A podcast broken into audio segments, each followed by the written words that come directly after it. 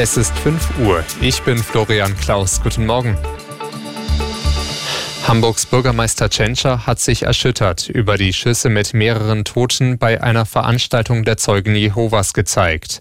Den Angehörigen der Opfer gilt es sein tiefes Mitgefühl, schrieb er auf Twitter. Die Polizei teilte mit, sie habe eine leblose Person aufgefunden, bei der sie davon ausgehe, dass es sich um einen Täter handeln könnte. Die Hintergründe der Schüsse sind noch unklar. Bundesfinanzminister Lindner verschiebt die Vorlage seiner Eckwerte für den Haushalt 2024.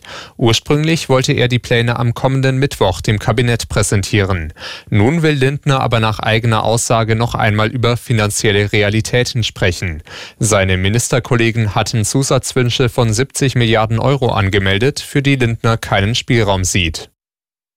Kinder aus ärmeren und weniger gebildeten Familien werden bei der Vergabe von Kitaplätzen benachteiligt.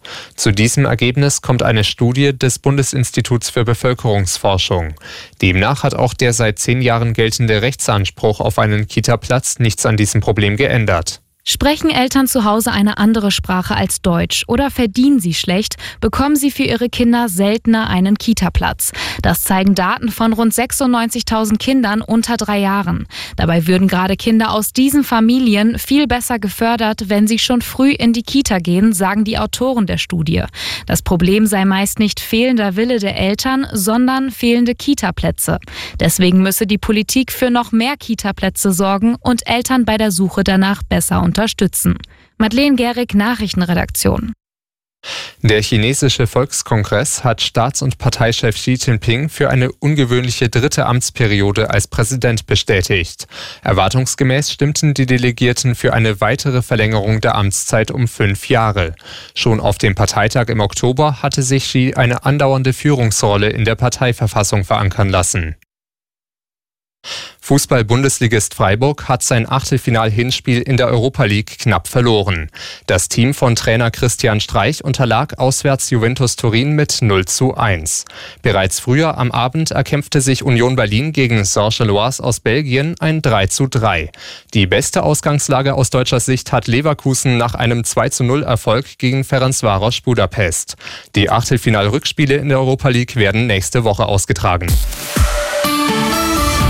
Hier ist Arabella München. Immer gut informiert.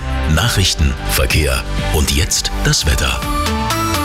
Da zwitschern heute Morgen schon die Vögel und übrigens die Vögel in der Stadt, die zwitschern lauter als die auf dem Land. Die versuchen nämlich nicht nur ihre Vogelkollegen zu übertönen, sondern auch den Straßenlärm. Ui. Also zumindest bei den Vögeln ist schon Frühling bei uns eher sonst so, naja. Die aktuellen Temperaturen für ihren Freitagmorgen 6 Grad in Leim, genauso in Lochham, 3 sind es noch in Grafing im Landkreis Ebersberg. Der Start heute ist erstmal freundlich, später gibt es aber wieder Schauer und am Abend auch wieder Sturmböen. Es ist weiterhin mild mit 14 Grad Topwert. Morgen ist dann dank einem Tieftemperatursturz angesagt. Hier geht es nicht höher als 4, 5 Grad. Vormittag gibt es örtlich noch Regen. Nachmittags kommt schon wieder die Sonne raus. Sonntag dann 8 Grad bei Sonne, Wolken und auch mal Regen. Und ab Montag, ja, da ist dann das Gegenteil vom Temperatursturz. Da kommt nämlich Föhn und es geht wieder hoch auf 18 bis 20 Grad.